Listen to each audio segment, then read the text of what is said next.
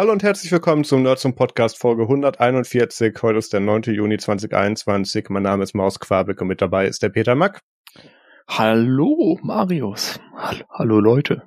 Hallo Peter, hallo Internet, hallo Lebensform. Hallo Lebensform. Ja, ihr wisst schon. Genau. Wenn ihr das hört, seid ihr gemeint. Ja. So. Ja, das heute ist doof. Ja, oh Gott. Erst, immer ist immer gut. Immer erstmal gegen die Zuhörer hetzen. So geht das mit der Zuschauerbindung, glaube ich. Machst du das mit deinen anderen Projekten auch so? Immer. Verstehe. Ähm, okay, was haben wir denn? Da kommt ähm, der Erfolg.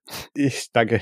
Ich wollte es gerade sagen, ich kenne das Problem. Ähm, Peter, du hast mal wieder ein neues Linux-Tablet und mit neues Ja. wahrscheinlich alt gemeint. Ähm, naja, das wird noch verkauft. Ähm, das ist ein, äh, wie man hier sieht, ein Chromebook. Ähm, also ein Lenovo Chromebook Duet. Du, Dude. Das kam, Ja. glaube ich, irgendwann letztes Jahr auf den Markt.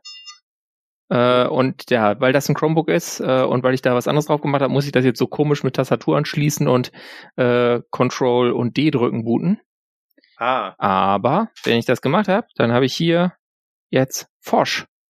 Diese lustige Oberfläche, äh, die so auf GNOME-Technologien basiert ist, die Purism entwickelt hat.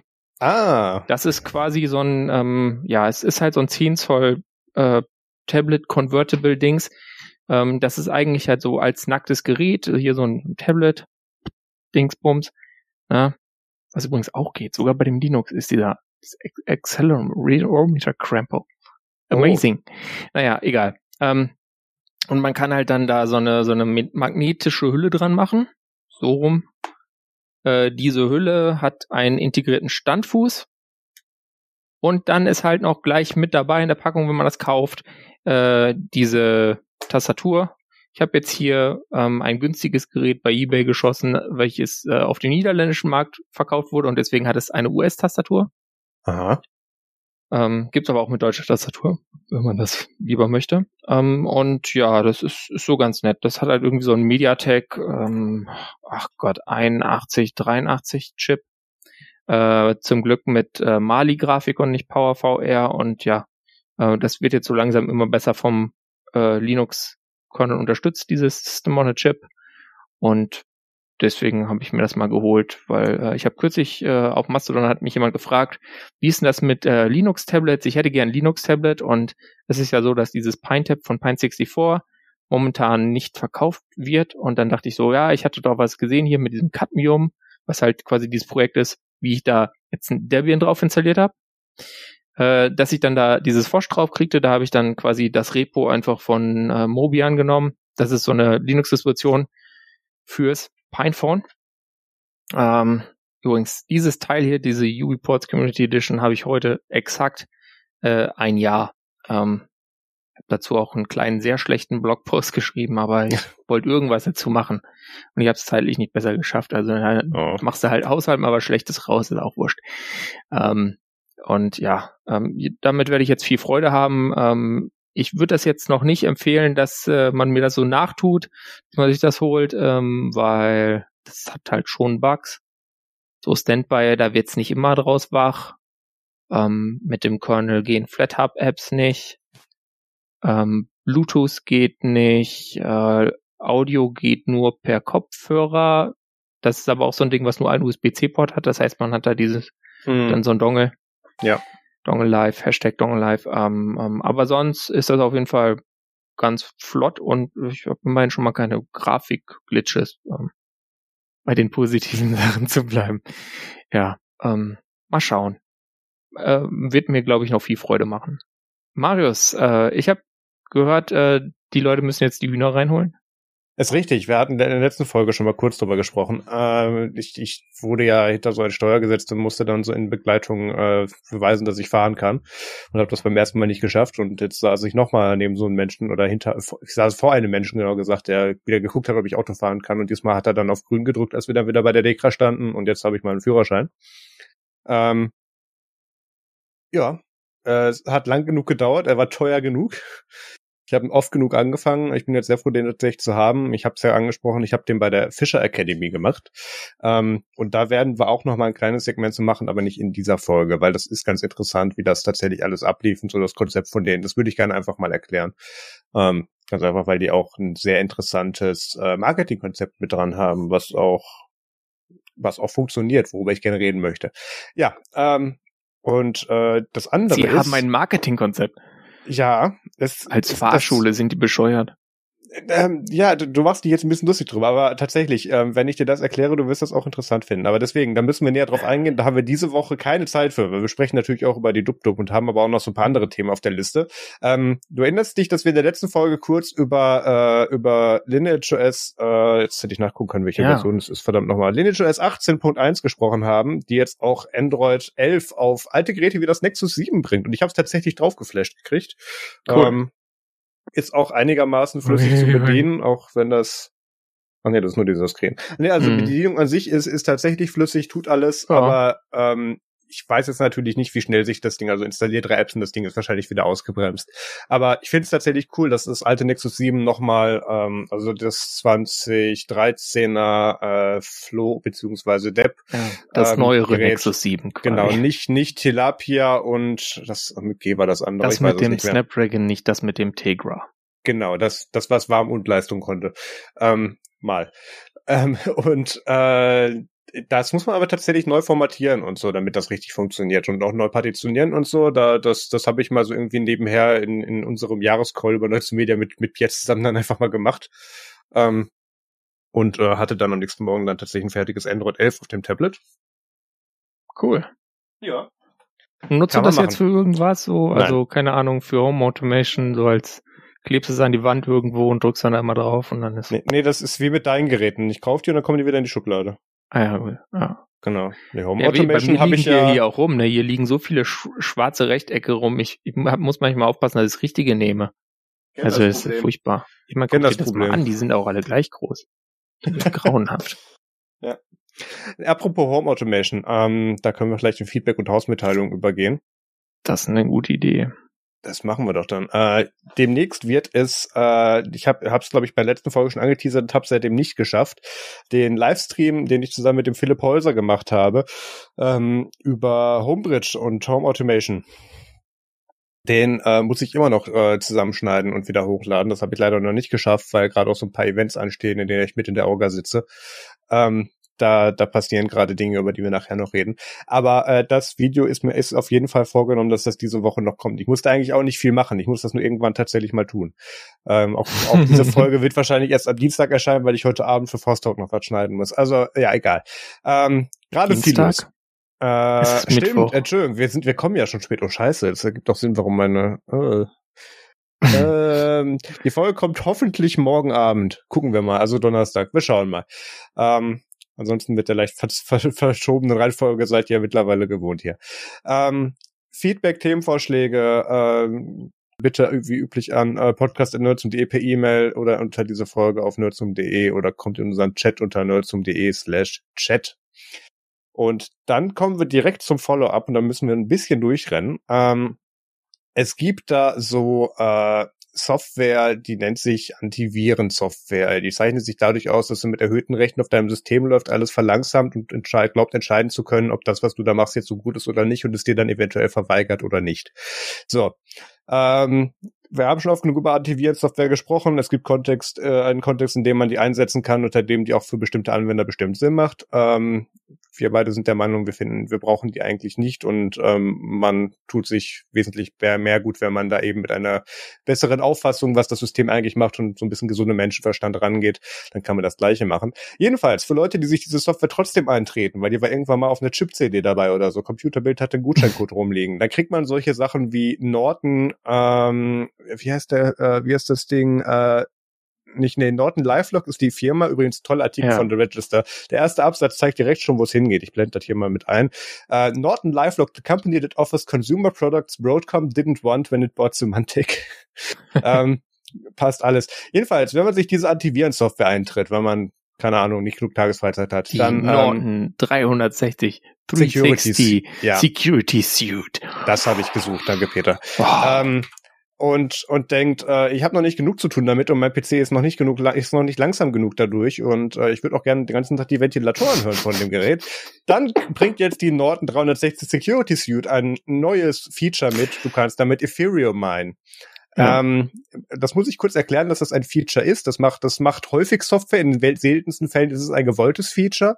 Ähm, in dem Fall ist es tatsächlich Absicht. Ähm, das, das Ding dahinter ist, also die Idee ist, wie auch bei vielen anderen Produkten, ähm, die das gleiche tun, ähm, die man sich gewollt auf den Rechner lädt. Äh, das Ding macht das im Hintergrund, wenn du gerade, wenn der PC gerade eh idelt und du verdienst dann irgendwie ein paar Cent am Tag, damit du da dir dann den Stromverbrauch mhm. schön rechnest oder so. Da das meistens Consumer-Laptops sind, kann man es auch lassen, außer man mag es gerne warm auf dem Schoß. Aber dann war es das auch. Kauft euch eine Katze oder so. Ähm, das, äh, das ist sogar so weit, dass sie dafür ein eigenes Wallet irgendwie geschaffen haben. Das heißt, das geht dann mhm. eher auf einen Norton eigenen Service. Man weiß auch nicht, was die alle als Provision machen, wie man das da wieder rauskriegt. Ob die nur mit bestimmten Exchanges zusammenarbeiten, die sich dann Provisionen hin und her schießen. Das kennt man ja alles schon. Ähm, und äh, irgendwas war noch Interessantes dabei, genau. Äh, die die äh, bewerben das damit, dass das ja so unsicher ist, wenn man wenn man denn die, der nicht die Keychain, äh, das Wallet auf auf seinem eigenen Rechner hat, dann so, deswegen muss das ja. direkt in die Cloud. Natürlich, ist viel sicherer. Nein, kann man ausdiskutieren und, und wieder unter Umständen und Caveats, aber ist in dem Fall natürlich Quatsch, was sie da als Begründung für ihr Produkt machen wollen. Ähm, was haben sie noch gesagt? Äh, es, es gibt angeblich so ein Limit, dass das nur mit Laptops oder mit Hardware mit des mit äh, dedizierten äh, GPUs funktionieren soll, weiß man nicht, weil auf den meisten Rechnern wird das dann nicht drauf laufen. Aber egal. Ähm, äh, irgendwo war noch so ein schöner Satz, den finde ich gerade nicht mehr, wo sie gesagt haben, ja, die meiste Software, die sowas macht, die ist viel zu unsicher. Lass das, das lieber von uns die Software machen. Klar, das Ding, was mit Systemrechten läuft, wäre auch meine erste Idee. Lass dann meiner einbauen. Also, äh, ja. Ähm, was, was soll man dazu noch sagen? Also ich würde es total empfehlen. Äh, ich meine, es ist ja auch sowieso ganz gut. Wir haben ja kürzlich darüber gesprochen, dass Ethereum jetzt auf äh, Proof of Stake wechselt. Von daher frage ich mich, wieso sie jetzt haben mit so einer klassischen Mining-Software, bei der nicht klar ist, ob sie jetzt eine Grafikkarte braucht, um die Ecke kommen. Aber ähm, es ist definitiv interessant und wenn ihr der Meinung seid, äh, dass die halbe Stunde Akkulaufzeit eures Gaming-Laptops viel zu lang ist, dann bitte installiert euch das. Ich stelle mir das gerade vor, dass da so Office- und Büroflotten aus Surfaces dann irgendwie dann den ganzen Tag überhitzen und dann da Gebäude abfackeln und so. Das hatten wir doch schon mal, als Microsoft irgendein Firmware-Update verkackt hat und die Ventilatoren nicht angingen. Dann gab es massenweise Kabelbrände irgendwo. Egal. Ähm, Klingt gut äh, für den, nur damit ich es gesagt habe und nur damit ich auch mal wieder Hate Mail kriege, ähm, wenn ihr euren PC rumstehen habt und sagt, keine Ahnung, ich habe eine kleine Wohnung, ich mache das wie Marius und heiz im Winter einfach nicht, sondern lasst darüber irgendeinen irgendein Coin meinen, dann nimmt Nice Hash oder irgendwas äh, und ladet euch das da drauf, habt ihr wenig Aufwand mit, könnt das einigermaßen äh, fair und gut exchangen nachher und ähm, das Ding wird auch warm. Und ohne dabei auf Systemrechten irgendwelche Sachen zu tun, für die es dann eigentlich noch weniger Performance übrig hätte. Naja, ähm, ist aber schön, nachher ist der Coin wenigstens sicher, wenn der Gerät verschlüsselt ist. Oder so. Keine Ahnung. Notfalls sogar sicher für euch. Das, das ist ja der Haupt, das ist ja der Haupt, äh, apropos sicher vorm User, wo wir bei Microsoft, äh, wo wir bei Mozilla Produkten sind. Ja, äh, gehen wir mal über zu Firefox 89. Ähm, der hat ein neues Design bekommen. Das heißt nicht Photon, wie es vorher hieß, sondern Proton. ähm, da ist vieles anderes, äh, anders. Ähm, was so ein bisschen gleich ins Auge fällt, ist, dass diese Tabs jetzt nicht mehr so verknüpft sind mit der Adressleiste darunter, sondern so ein bisschen lose darüber schweben. Das ist auf den ersten Blick ein bisschen ungewöhnlich und komisch, aber ich muss sagen, ich habe mich dann doch nach ein paar Tagen dran gewöhnt. Ähm, sonst hat sich da einiges getan. Also auf macOS gibt's jetzt endlich native Kontextmenüs. Was auch bedeutet, dass wenn ihr Dark Mode auf dem Mac nutzt, dann wird der äh, umgesetzt. Genauso ist das jetzt erstmals bei Windows der Fall, auch wenn da vorher die Kontextmenüs schon vorhin äh, auch schon nativ waren. Ja, dann gibt's äh, natürlich einen besseren Cookie-Schutz, mal wieder mehr, mehr Privacy-Features. Ähm, und äh, sie haben noch weitere Verbesserungen für macOS. Also es gibt jetzt so einen elastischen Overscroll-Effekt. Ähm, wisst schon, wenn ihr oben an die Seite dran kommt, dann gibt's im Safari so ein Ding. Und das hat jetzt der Firefox auch. Äh, smartes Zoom, also mit Doppelklick mit zwei Fingern auf dem Trackpad äh, oder äh, der im, im Vollbildmodus seid und dann äh, kommt die Menüleiste, weil ihr nach oben an links kommt, dann seht ihr trotzdem weiterhin die Tabs. Das war nämlich sonst immer so, dass es verdeckt war. Ja, also da gibt's einiges an Verbesserungen. Ähm, es ist halt einfach so ein neues Release von dieser schönen Software von Mozilla. Ich nutze die hier äh, nach wie vor. gerne, aber ja, so UI-Overhauls sind immer so ein bisschen, man ist so ein paar Tage oft so, dass man denkt, ah, ich will das nicht. Aber dann hat man sich dran gewöhnt und dann geht's schon. Schnell ja. ist er auch, gefühlt. Aber ja, ich, ich bin kein guter Pe Judge of Computing Performance. Na gut. Was mehr deine Welt ist, sind äh, mobile und Computerprozessoren. Ja, und wir haben ja darüber gesprochen, dass ARM diese äh, ARM V9 äh, Architektur vorgestellt hat und da haben sie jetzt dann die ersten Designs von CPU-Cores vorgestellt. Da gibt's dann als Nachfolger dieses äh, auf dem richtig oben oder bei Apple wäre es rechts unten Ende des Leistungsspektrums ja. äh, den Cortex X2, der dem Cortex X nachfolgt, haha. Äh, dann so Mittelpunkt ähm, oder mitten mittendrin so normal, naja, in so einem Big Little Kontext der Core für die Big Cores quasi, also als Cortex A78 Nachfolger der Cortex A710 und dann für die äh, Little Cores, also um, auch wieder in Order Architektur und so weiter, den Cortex A510. Äh, die sollen alle deutlich schneller sein, gerade der äh, 510, der ein ganz neues Design ist, äh, bringt wirklich große Performance Vorsprung, äh, zu, Zuwächse.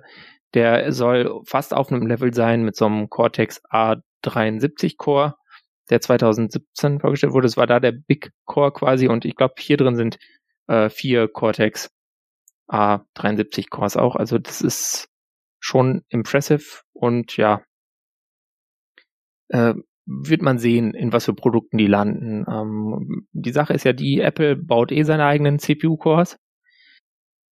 Da werden sie natürlich dann auch wahrscheinlich über kurz oder lang auf die ARM V9-Architektur gehen. Äh, aber äh, sonst, ja, ähm, Qualcomm hat jetzt äh, Nuvia gekauft. Die wollen auch für ihre High-Performance-Produkte jedenfalls einen eigenen Cores designen wahrscheinlich. Ähm, das heißt, wir werden diese Dinger in Chips sehen von diesen ganzen, äh, was sie, von MediaTek, äh, Rockchip und äh, vielleicht auch Samsung. Und äh, Qualcomm wird natürlich die auch irgendwo reinbauen, aber halt nicht unbedingt in die Top-of-the-Line-Produkte. Bleibt also spannend, äh, wie gut die dann tatsächlich sind. Äh, aber es klingt auf jeden Fall vielversprechend und kann man sich drauf freuen. Äh, der sehr lange und viel ausführlichere Artikel von Anantec ist natürlich in den Show Notes verlinkt und eine Leseempfehlung. Ihr könnt auch einfach die erste Seite lesen und dann zum Fazit und Conclusions äh, switchen, dann spart ihr euch viel Zeit. Aber das habe ich gemacht. Nicht jedes Detail. Ich habe auch noch ein Follow-up mit ein bisschen niedrigerer Einstiegshürde, ähm, nämlich doch tatsächlich. Und ähm, wenn ich es hier finden würde, da genau.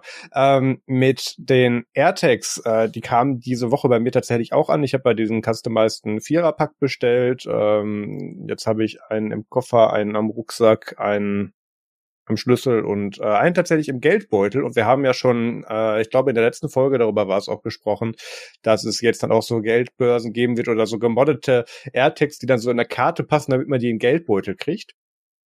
Und ähm, es gibt jetzt tatsächlich auch die ersten ähm, Third-Party-Wallets, äh, die dann so eingelassen haben, dass man da ein AirTag reinmachen kann.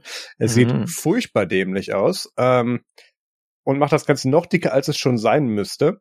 Endlich und ich frage Portemonnaie mit dem Apple-Logo. ich glaube, es ist eigentlich auch gedacht, dass man das Ding andersrum reinmacht, weil deswegen kannst du die andere Seite ja customizen. Naja, hm. ähm, für, für den günstigsten Einstiegspreis von, von 90 Euro tatsächlich. Äh, das, äh, ich bin überlegen, ob ich es überhaupt verlinken soll. Egal. Ähm, ich, ich muss aber dazu sagen, tatsächlich, ich habe ja den, das Teil mittlerweile auch im Geldbeutel und ähm, ich habe jetzt einen, da kann man sich zumindest noch draufsetzen. Also ähm, der ist jetzt nicht dünn, da sind viel zu viele Karten drin und so. Aber in das Kleingeldfach passt tatsächlich auch ähm, AirTag. Also das funktioniert ganz gut, ohne dass das Ding zu dick wird. Also das geht. Hat so ein bisschen was, als hätte man irgendwie so ein äh, Plastikcoupon vom Autoscooter vergessen. Ja, äh, ich, ich sag dann immer, das sind meine, ähm, meine Casino-Chips. So. Oder sowas. Ja. Muss gleich noch pokern oder so. Was haben wir noch? Damit sind wir, glaube ich, mit der. Ah, nee, sind wir gar nicht. Wir haben noch mehr nee. Follow-up. Ja, ja. Wir haben noch was Lustiges. Und zwar hat da jemand in Berlin äh, sein iPhone 12 Pro in äh, so einen Kanal geschmissen. Äh, und dann lag das da im Sch Schlick und äh, zwar in den Landwehrkanal. Und dann war natürlich die Frage, hm, wie kriegt man das da wieder raus? Und die überraschende Antwort ist, MagSafe äh, ist jetzt dann auch nicht ganz unfallfrei, aber äh, lest euch das mal durch. Es ist äh, irgendwie relativ lustig. Wenn Was ich Leute um drei Uhr nachts äh, mit, mit MagSafe ein iPhone aus dem Fluss angeln.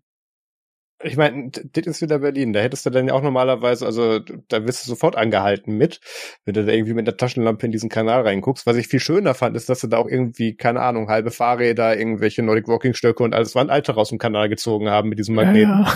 Und irgendwann ja. war auch mal das Handy dabei. Da ist halt viel drin.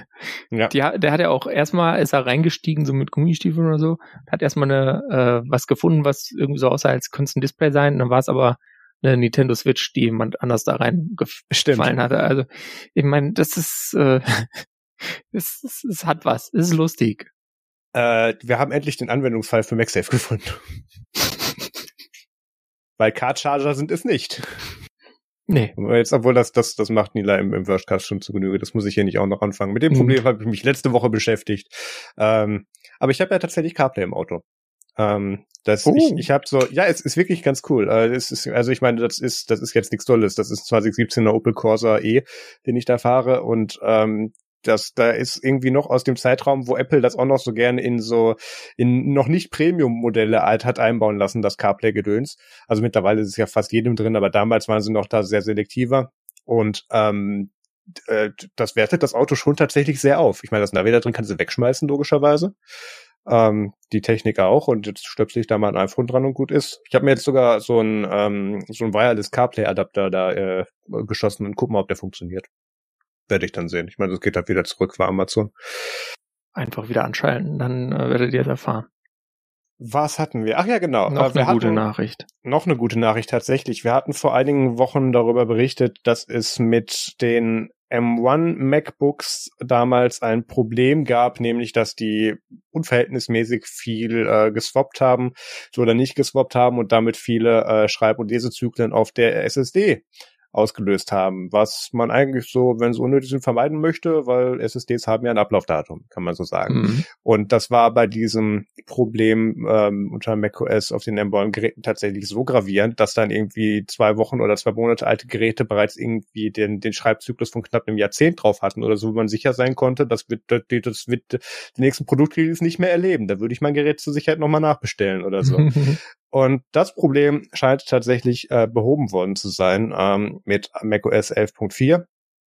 Und ich habe das äh, mit mit äh, ich ich habe da ja so diese M1 Early Adopters Gruppe auf Telegram mit ein paar Entwicklern und ähm, habe das auch bei meinem Gerät nochmal verifiziert. Also es sieht wirklich so aus, als wäre ähm, dieses Problem behoben, was gut ist. Also ich habe ja ich, ich bin gespannt, ob Apple das in ein paar Jahren nochmal um die Ohren fliegen wird. Ich meine, sowas hat ja meistens einen Nachhall weil äh, mhm. du da so schöne Class-Action-Lawsuits dann eben machen kannst, ähm, und, beziehungsweise dich dann als Teil einer Gruppe dann ähm, auf diesen Schaden berufen darfst, ähm, weil durch einen Softwarefehler von Apple haben sie aktiv an der Lebensdauer ihrer Geräte geschraubt.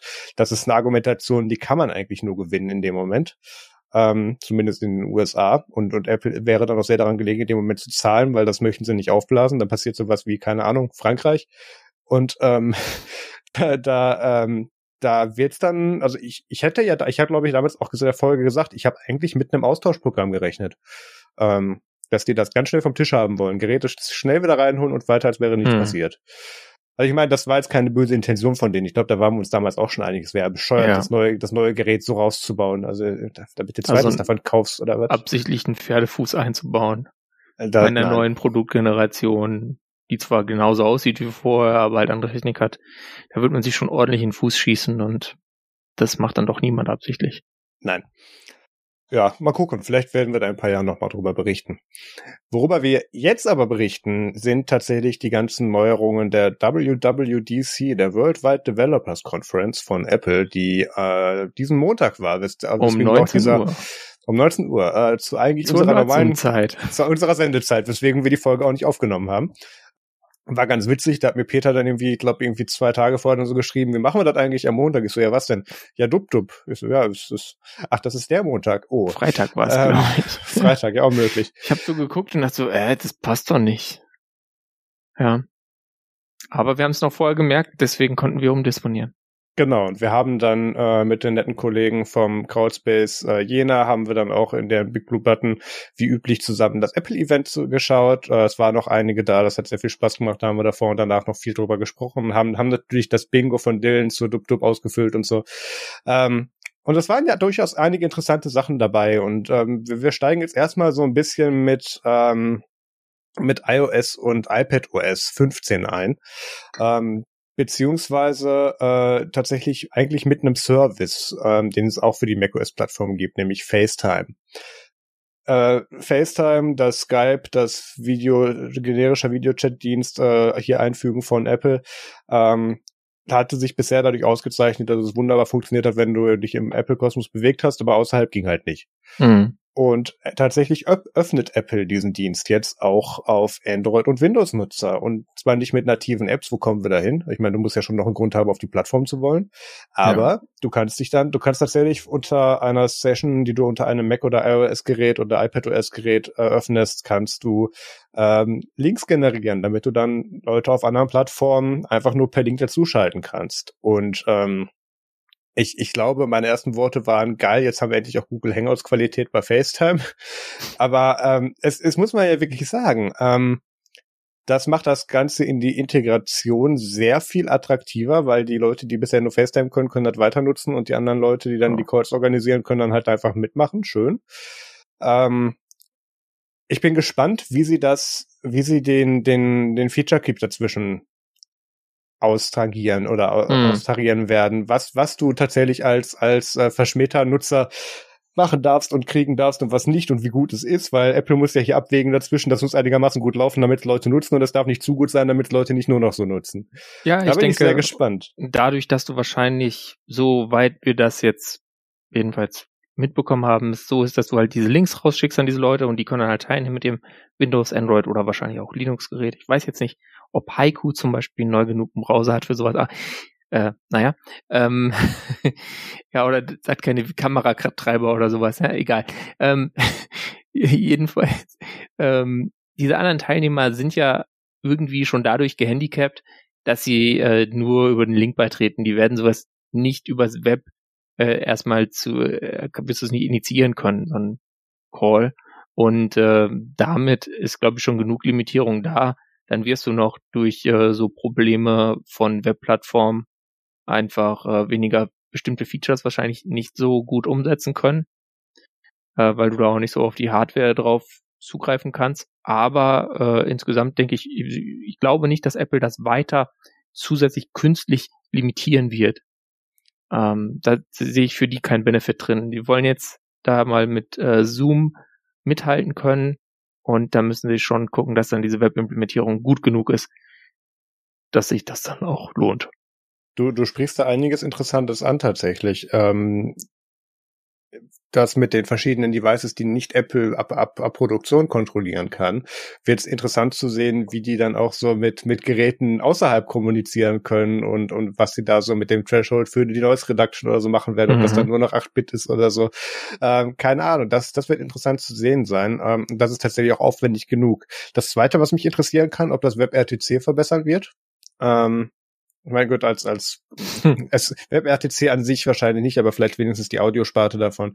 Keine Ahnung. Ähm, das, das wird interessant zu sehen zu sein, weil äh, die müssen sich da nach außen tatsächlich ein Stück öffnen. Und ähm, da, da wird, da wird zwangsläufig ein bisschen was abfallen, was zumindest Leute versuchen zu reverse, äh, reverse zu engineeren. Mal gucken, was da so passiert.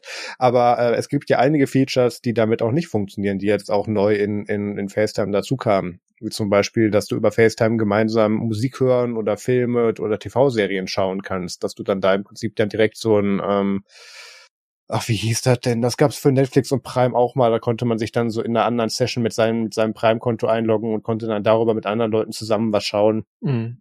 So, Apple so heißt es SharePlay.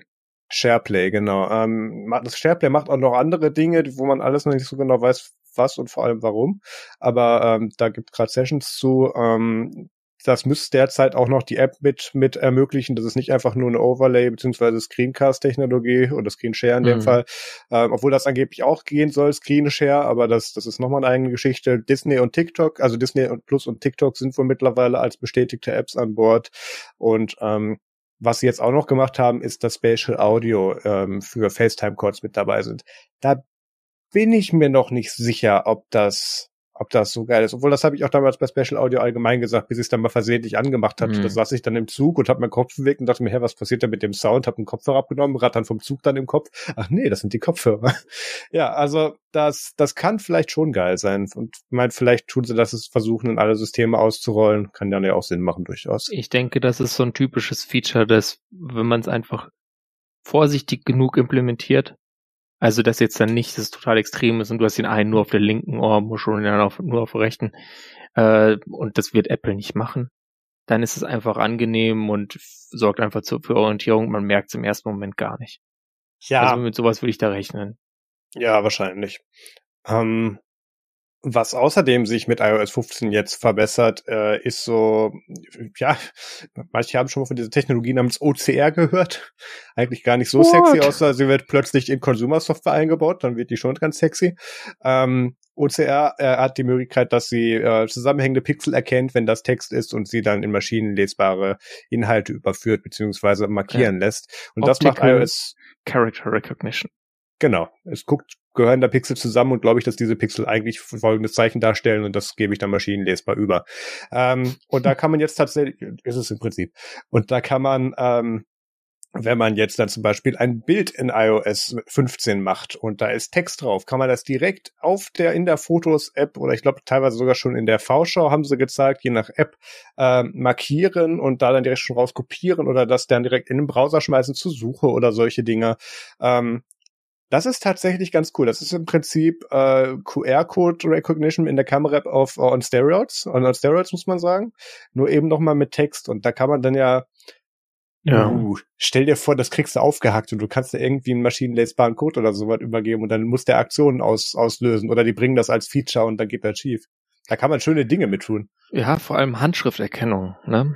Die, ja. die, da hatte Apple ja, ja schon ähm, mit Scribble und so weiter äh, Erfahrungen jetzt gesammelt im letzten ja. Jahr und jetzt kommt da halt noch mehr dazu. Also gerade Handschrifterkennung ist natürlich praktisch. Äh, ich glaube, der Demo-Case in der Keynote war, oh, ich habe hier so ein Whiteboard äh, und jetzt kloppe ich da mal das dran gemalte runter. Ähm, ja, das ist definitiv cool.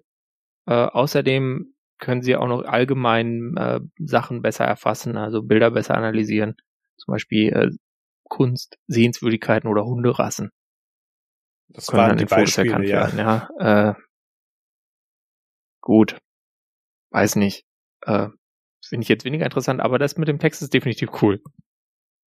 Das mit dem Text ist definitiv cool. Also gerade das Beispiel, was du gesagt hast oder was auch Apple gebracht hat mit dem Whiteboard, ähm, ist, Gott, ich, jetzt bin ich ja wieder tatsächlich IT-Consultant in der neuen Stelle und so, da werde ich dann wieder öfters mit konfrontiert werden. Wie oft sitzt du beim Kunden oder irgendwie im, im, im, im Showfix oder mit irgendwelchen Leuten zusammen, musst irgendwas eben schnell zusammenschreiben, machst da, machst da ein Foto von, schickst das in die E-Mail und das guckt sich nie wieder jemand an. Nee, da kannst du tatsächlich einfach äh, dann den Text rauskopieren aus, aus der, was du da auf dem Whiteboard oder wo auch immer geschrieben hast und schickst es direkt maschinenlesbar per E-Mail einfach als Text rum. Und ähm, äh, das, das, das ist tatsächlich schon sehr viel praktischer, wenn du später damit auch noch mal was machen möchtest. Aber auch solche Sachen wie, ähm, was hatten sie noch als Beispiel? Ich habe kurz in eine Session reingeguckt. Also irgendwie, es macht einer, es macht einer ein Bild von einer, von einer äh, Speisekarte oder so und schmeißt das dann in Übersetzungs-App rein. Das ist teilweise nativ ja schon mit drin. Aber äh, ich weiß nicht mehr, was der Umweg war. Ach genau, da musstest du über die Webseite bestellen und dann wurde dir dann schon die Stelle einge eingeblendet oder so. Also mhm. da kann man, da kann man einige Sachen mit tun tatsächlich. Und ähm, das ist gar nicht so ressourcenschonend tatsächlich. Ich bin gespannt, wie sie das on-device lösen werden. Ob sie das on-device lösen werden, das weiß ich gerade ehrlich gesagt gar nicht. Hast du das mitgekriegt, Peter? Äh, ich bin davon ausgegangen, dass es äh, on-device funktioniert, so wie die bisherige Bildanalyse auch, ehrlich gesagt. Okay, macht ähm, Sinn, ja. Äh, die, du kennst das doch, wenn du dein Telefon vom äh, Ladegerät nimmst und dann sagt er dir, hier, ich habe dir so ein neues Memory erstellt. Und dann kannst du dir so ein dummes Video mit so ein paar Bildern deiner Hackfresse angucken und äh, denkst dir so, ja, tolle Wurst, gucke ich mir nie wieder an. Ähm, dass es einfach so läuft. Ja. Ich glaube, du musst mehr rausgehen. Ähm, die, ja, kenne ich. Ähm, das, das könnte sein. Äh, und zu viel zu verraten zu müssen, ich mache tatsächlich jetzt auch was mit OCR-Technologien in, in neuen Job. Deswegen ich, ich bin gespannt, ob sie das, ob sie das lokal machen. Ähm, ich meine, genug Power haben die, äh, haben die A14 Steine ja. da drin, das sollte kein Problem sein. Muss man sich anschauen. Aber wenn das dann so mal die gesamte Fotolibrary mal kurz nur indext, also äh, kenne ich aus anderen Beispielen, das ist teuer. Also ja. Mal gucken. Aber vielleicht machen, obwohl das, das kriegen sie beim iCloud Backup auch hin. Dann wird, dann wird das Ding nur nachts machen, wenn es am Kabel hängt oder so. Egal. Mache ich mir wahrscheinlich zu viele Gedanken. Könnte ganz cool werden. Ist es ganz cool auf jeden Fall. Die Frage ist, wie man oft man es dann tatsächlich praktisch nutzt und welche Möglichkeiten sich daraus ergeben. Das sehen wir aber in den nächsten Monaten.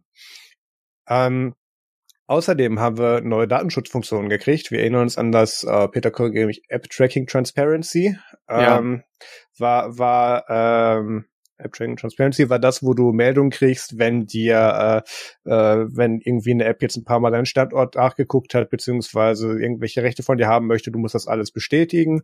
Und ähm, äh, Facebook, genau, ja. Apple fährt ja tatsächlich eine recht aktive Kampagne gegen Facebook und alles, was mit Third-Party-Cookies und, und Ad äh, Providern zu tun hat. Und das hat sich jetzt nochmal ausge ausgeweitet darauf, dass du jetzt unter einem Transparency Report, glaube ich, haben sie es genannt, ähm, auch, eine, äh, einen Report kriegst, wenn Apps zum Beispiel auf deine Kamera oder, oder auf dein Mikrofon oder auf irgendwelche anderen Daten zugreifen. Und den kriegst du irgendwie wöchentlich oder so, oder je nachdem, wenn das gerade Sinn macht. Und dann zeigen dir, hey, die Telegram-App hat in den letzten Wochen so und so oft das und das verwendet. Ist das so richtig? Willst du das nicht vielleicht überarbeiten? Soll das gesperrt werden? Weißt du das überhaupt? Solche Dinge. Ähm, das ist ja meistens so bei diesen Apps, wenn man das den Nutzern nicht als Info vor die Nase setzt, dann kriegen die das ja selber gar nicht mit. Obwohl Apple einiges tut, das, das äh, noch mhm. deutlicher zu machen in dem Moment, in dem es passiert. Ähm, Außerdem äh, wird gezeigt, äh, wie oft diese App sich auch an fremde URLs verbindet. Also das wären dann zum Beispiel bei der Facebook-App wäre das dann das Double-Click-Network oder was auch immer, wo sie ihre Werbung mit drüber beziehen oder oder ausrollen. Also wie viel wie viel Fremdtraffic aus dieser App noch entsteht, wo man sich so fragt, äh, soll das eigentlich so? Ähm, was ich ganz cool finde, weil das ist der erste Schritt in der Application Firewall auf einem iPhone was ja. ein ganz interessanter Gedanke ist. Also das ich meine, der Spagat zwischen das zum Tod konfigurieren bereitstellen und zum nicht konfigurieren wird sehr interessant. Ich erinnere mich dann so an, an Little Snitch oder so. Das ist ja auch schon für versierte Mac-Nutzer jetzt nicht unbedingt ein einfach zu bedienendes Tool. ähm, könnte interessant werden, wie sich das auf, auf, auf iOS oder auch auf dem iPad vielleicht auswirkt. Ähm, dann machen sie was gegen Tracking-Pixels in E-Mail und in Safari. Äh, die werden jetzt nicht mehr mit der eigenen IP-Adresse dann zurückgesendet, sondern die werden anscheinend irgendwie mit Machine Learning werden die erkannt und dann werden die aber über irgendeine Proxy beziehungsweise eine andere IP-Adresse geöffnet. Es ist noch nicht ganz klar, wie sie das technisch umsetzen. Da haben wir gleich noch so ein paar Themen in der Richtung. Mhm. Ähm, das könnte interessant werden. Ich bin mir auch gar nicht sicher, ob ich das so geil finde, weil es bringt ein paar Nachteile mit, wenn das Ding eben False Positives erkennt. Ähm, das hatten wir, äh, oder das, das schönste plastische Beispiel, was ich gerne auf Vorträgen bringe, ist ähm, die ganzen DSGVO-Bestätigungs-E-Mails, als das so vor, keine Ahnung, drei, vier, fünf Jahren dann losging. Und es hieß, ja, äh, wir haben jetzt deine Daten, klick doch hier mal schnell, äh, wir sagen dir nicht warum, aber da dürfen wir weiter mit deinen Daten spielen. Und diese ganzen Antivirenprogramme, die mit den E-Mails verbunden waren, haben Folgendes gemacht. Sie haben jeden Link indexiert, indem sie einmal draufgeklickt haben, um sich anzuschauen, was da im Header so drinsteckt. Was bringt das denn für Pakete mit? Auf der anderen Seite hat der Webserver gemacht, plus one, der hat draufgeklickt, fertig. Und du hast dann im Prinzip im Blindflug die Links bestätigt. Ähm, sowas ähnliches kann dir dann auch damit passieren, obwohl ich es gut finde, dass diese Tracking-Pixel auch in E-Mails, die ja tatsächlich eine Plage sind, ähm, äh, das, das kriegt man gerne mit, wenn dich Online-Shops verfolgen, ähm, weil du nur auf der Seite warst zum Beispiel oder dann, wenn du die E-Mail geöffnet hast, kriegst du dann andere Werbung angezeigt. Das, da gibt's auch interessante Vorträge zu, wenn ich dran denke, verlinke ich da eins. So. Also ich finde es gut, dass Apple da was gegen tut. Definitiv. Was sich auch bessert, ist Siri auf Geräten ab iPhone XS und XA, also ab äh, Geräten mit A12 Bionic äh, Chip. Und zwar werden da jetzt Sprachbefehle auch ohne Internetverbindung erkannt und lokal ausgeführt. Ja.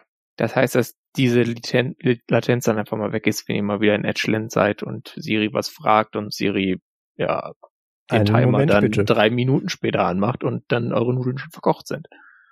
Äh, das, das hatten wir ja eigentlich schon mal ganz kurz so, aber das haben wir dann, haben sie, glaube ich, damals aus Performance-Gründen wieder zurückgefahren. Aber jetzt haben sie es wieder eingeführt. Mal gucken, ob es diesmal länger bleibt als beim letzten Mal. Ähm, lass das zwei Jahre her sein oder so. Ich weiß nicht mehr genau, das, was der Grund damals war. Bevor es Siri gab, ja. gab es ja auch schon so Sprachassistenz minimal auf dem iPhone.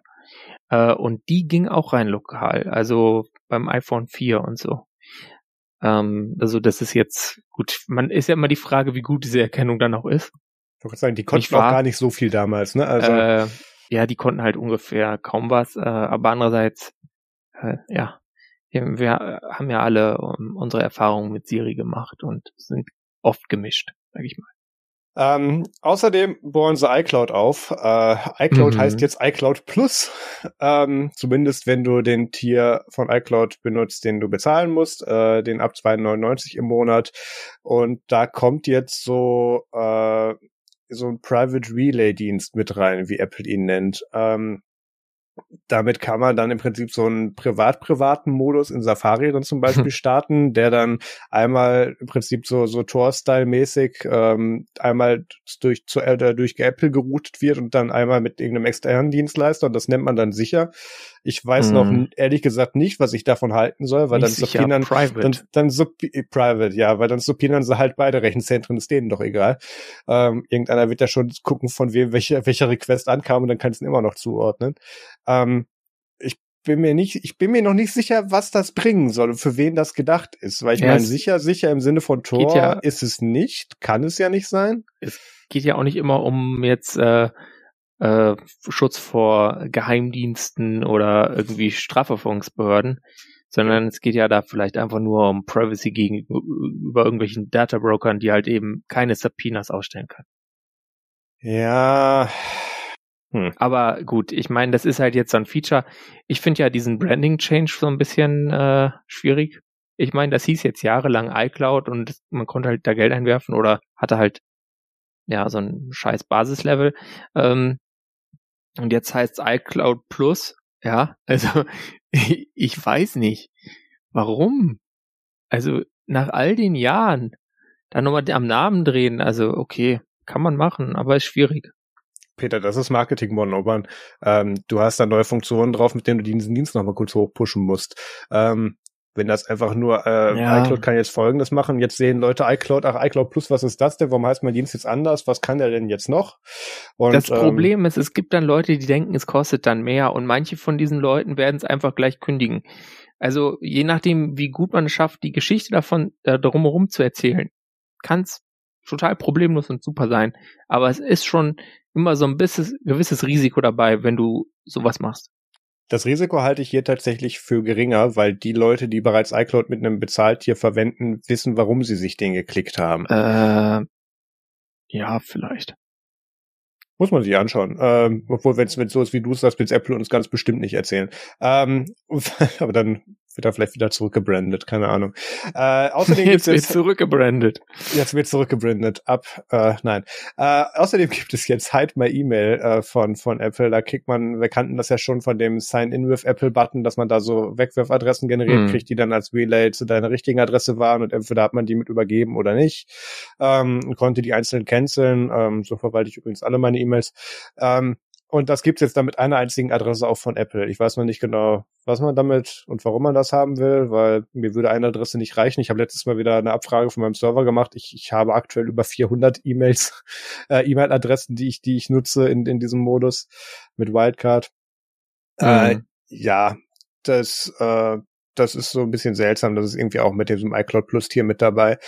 Ähm, was sie aber auch gemacht haben, ist, was ich gut finde, Digital Inheritance, ähm, dass du da auch so einen digitalen Nachlass machen kannst tatsächlich. Ähm, du kannst jetzt Adressen oder iCloud-Adressen äh, festlegen, die im Falle deines Todes äh, dazu berechtigt sind, dieses iCloud-Passwort zurückzusetzen. Ähm, da gibt es ein Authentis Authentisierungsverfahren anscheinend zu. Ähm, ich finde es immer noch schwierig. Wir hatten, glaube ich, äh, Januar letzten Jahres und in der Folge in der Kooperation mit Vox Media darüber gesprochen. Wir fänden es eigentlich schöner, wenn sie iCloud Storage äh, verschlüsselt äh, ab, ab Backup machen würden, ähm, bevor es in die Cloud wandert und dann auch, dass man diesen Key nicht wiederherstellen kann. Aber genau weil das so schwierig ist und Leute einfach doof sind und Passwörter vergessen, machen sie es eben nicht. Ähm, das, das weicht jetzt dieses ganze Ding, wie ich finde, noch mal ein bisschen auf, obwohl das davor wahrscheinlich mhm. per Beschluss genauso funktioniert hätte. Ähm, es ist etwas, ist etwas schade. Nichtsdestotrotz ist das ein Feature, was gut ist, wo sich auch mehr Leute Gedanken drüber machen sollten. Auch so ein Konzept mit, ähm, ich habe Abos abgeschlossen, ich denke jetzt gerade, ich muss noch nicht irgendwie über meinen Nachlass oder irgendwie Testament nachdenken. Ähm, ist vielleicht eine gute Idee, das vielleicht mal zusammenzuschreiben, damit das irgendjemand mal sieht, bevor dann nämlich der, der Insolvenzverwalter dann vor der Tür steht, beziehungsweise der Typ, der dann dein Geld eintreiben möchte, weil du halt tot bist und nicht zahlst. Zack, ist das Erbe weg. Zum Beispiel. Ähm, ja, nee, auch dafür. Nö, also das, da, da gibt's relativ, es gab mal eine ganze Dienstleistungssparte dafür. Ähm, und die hat sich recht schnell so ein bisschen totgearbeitet, haha, daran. ähm, weil das tatsächlich eine ganze Menge Aufwand ist im Zweifelsfall, ja. das dann zwischen diesen ganzen Parteien zu vermitteln und ähm, das ist dann für diese 5,99 im Monat dann doch nicht gedeckt, was du damit machst. Ähm, Abgesehen davon, dass die dann auch witzige Fälle hatten, wo dann, wo, wo dann in den AGB steht, ähm, wenn du tot bist und nicht weiterzahlst, dann müssen wir die, die Dienstleistung auch nicht mehr bereitstellen oder so, wo ich mir denke, ja geil, wofür habe ich euch dann? Ähm, ja, aber ja. das, das sollte man hier tun. Also ich habe das tatsächlich mit mit äh, mit Nachlassregelungen und und verschiedensten Informationen in, in Schließfächern und so weiter bei Banken geregelt. Also da gibt es dann eine einfache Totmann-Regelung. Wenn ich mich da zwei Wochen nicht melde, dann dann passieren halt Dinge die an andere Dinge gekoppelt sind. Das geht ganz gut. Glauben. Ich habe rein gar nichts geregelt. Ah. Das, du, bist, du bist der Vernünftige von uns beiden. Das geht so nicht. Ja, ich weiß, ich muss da mal ran. Aber da müsste ich mich mit meiner eigenen Sterblichkeit auseinandersetzen. Das ist schwierig für mich. Egal. Äh, machen wir weiter mit dem eigentlichen Thema. Oder? Und zwar kann man jetzt das iPhone als Personalausweis nutzen. Wie krass ist das denn? Ja, also. Naja. In teilnehmenden McDonalds äh, Bundesstaaten ja, in den USA. Eben. Also es ist sehr, sehr limitiert und ich meine, wenn ihr dann, also ihr kennt ja dieses Problem, wenn man so ein Personalausweis ist ja so ein Dokument, das gibt man auch schon mal außer Hand.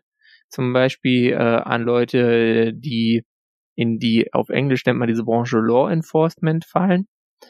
Und ob man denen dann jetzt das äh, Smartphone, was halt dann doch ein sehr persönliches Gerät mit sehr viel persönlichen Daten äh, ist, in die Hand drücken will, äh, weiß ich nicht. Ähm, ja, da gibt's, da gibt's verschiedene Theorien. Also wir haben schon mal festgestellt, das letzte, was wir bei der Polizeikontrolle rausrücken, ist unser entsperrtes Smartphone. Ich glaube, das gehört zum gesunden Menschenverstand dazu.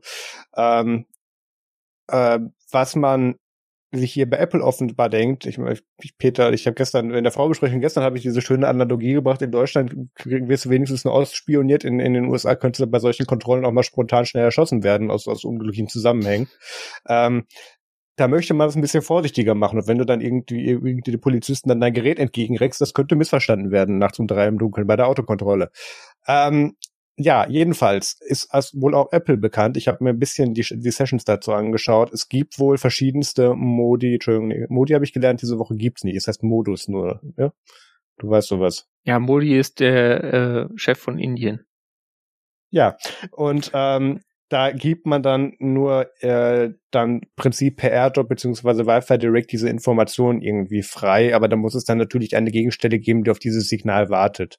Ähm, ich kann mir nicht vorstellen, dass wir es in naher Zukunft erleben werden, dass du das Fenster runterkurbelst und sagst, guten Tag, Ausweis bitte, sagt, ja, bitte mit Apple und, ähm, und zweifelst ihm das dann drüber und das wird funktionieren. Also ich glaube, dass wir das in Deutschland nie sehen werden. In den USA wird das auch noch eine Weile dauern, wenn man, obwohl da ist das ja auch Länder bzw. Staatensache, wie die ausgerüstet sind. Das wird, das wird nie flächendeckend funktionieren. Das, das nie würde ich jetzt gar nicht mal so sagen. Wir hatten ja äh. Äh, vor auch einigen Wochen oder Monaten darüber gesprochen, dass die CSU da zum Beispiel Pläne hat, für einen digitalen Personalausweis auf dem Smartphone. Also, you never know da gibt es schon noch so Leute, die da auf Ideen kommen könnten, aber äh, ja, solange das nicht verpflichtend wird, ähm, ja, ist es ja auch kein Problem. Glaubst du, die haben auch einen Anruf aus Cupertino gekriegt? Bestimmt. Die haben gleich ja. in der Staatskanzlei bei Markus Söder angerufen. Ja, der hat gesagt, klar, vor oder nach der Mondlandung. Ähm, jedenfalls, äh, da wo das Ganze tatsächlich währenddessen, gleichzeitig bei Ankunft, Check-in, wo das tatsächlich funktionieren könnte, ist, äh, ist, ist äh, bei der TSA, also der Transportsicherheitsbehörde in den USA. Da gibt's, äh, ich, ich will immer Fastlane, äh, beziehungsweise äh, Fast Fastlane sagen, das ist aber das Pro Produkt, wenn du Haustiere in den USA transportieren möchtest per Flieger. Äh, TSA Pre-Check heißt es, genau, ähm, wo du im Prinzip deine Daten schon mal reinlädst, damit die gucken können, aha, möchtest du den Präsidenten töten, der hat Nein angekreuzt, und dann kannst du in die andere Schlange gehen zum Beispiel. ähm, es ist ja, manchmal, je nach Bundesstaat, ist das ziemlich nah dran. Ich bin da ja auch schon ein paar Mal geflogen.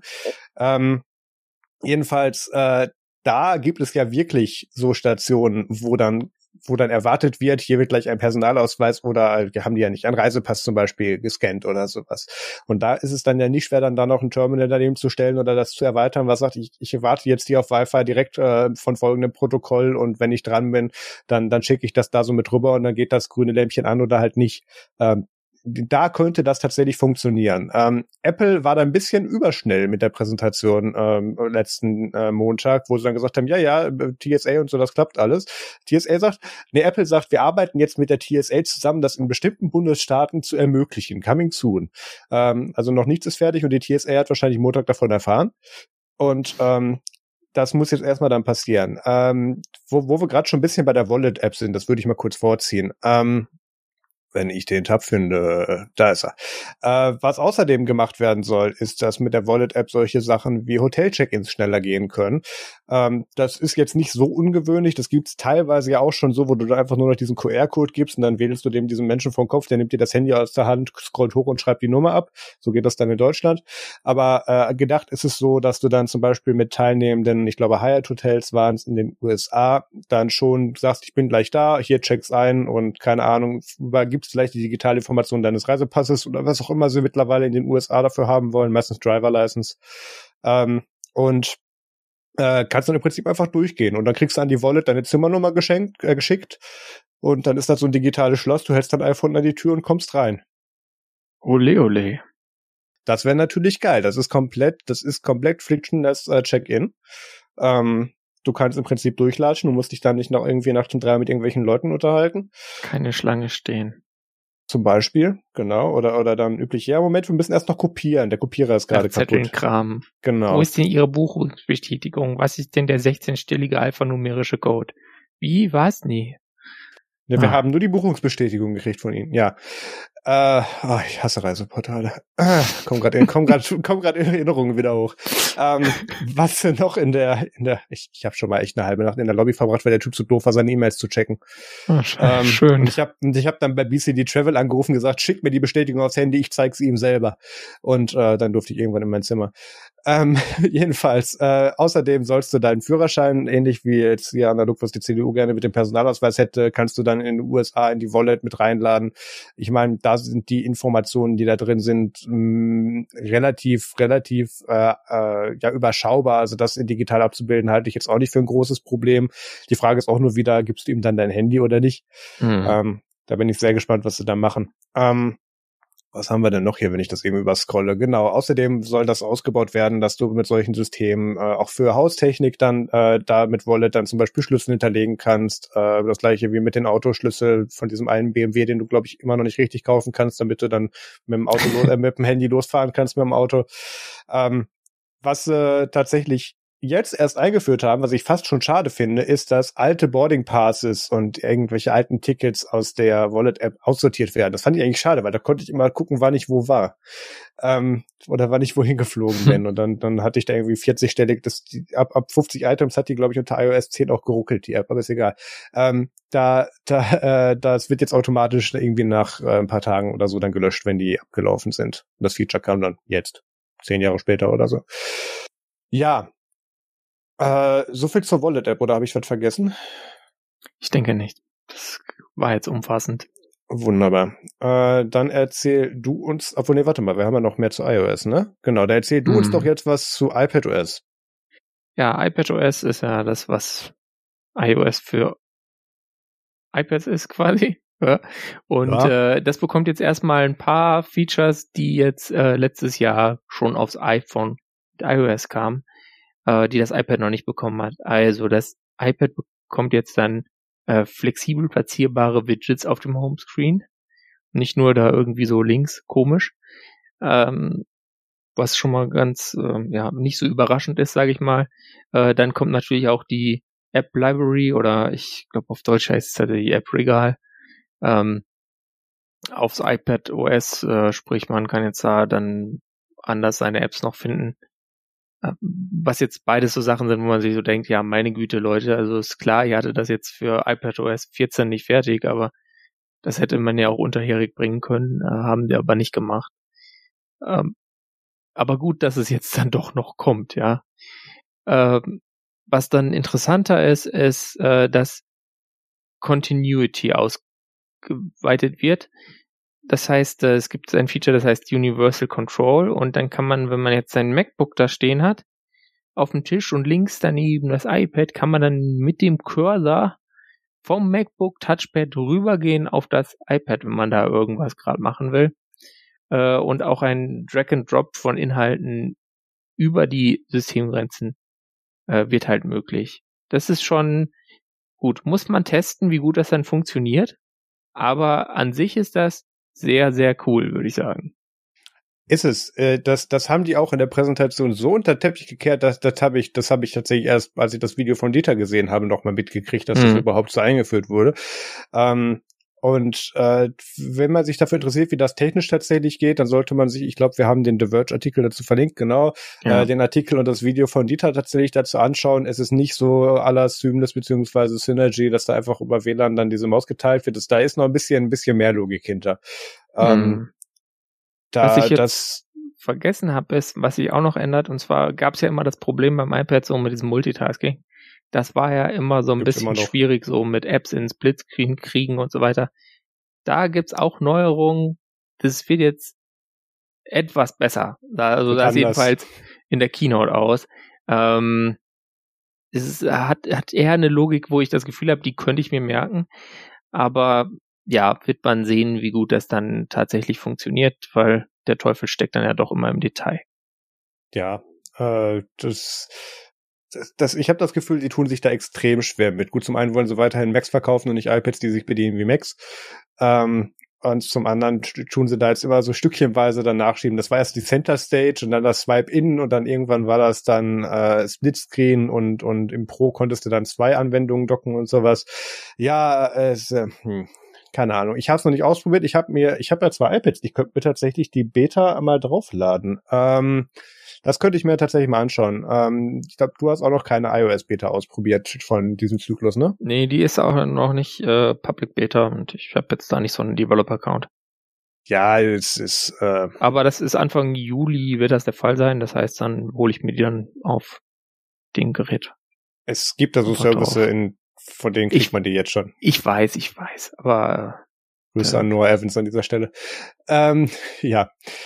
Äh, was haben wir noch? Das war eigentlich alles, was wir zu macOS an dieser, äh, zu iOS an dieser Stelle haben. Ähm, Universal Control haben wir auch. Ein iPad-Feature gibt's noch und zwar ja. ist das äh, auch auf dem iPhone, aber da ist es weniger pronounced und das ist Quick Notes.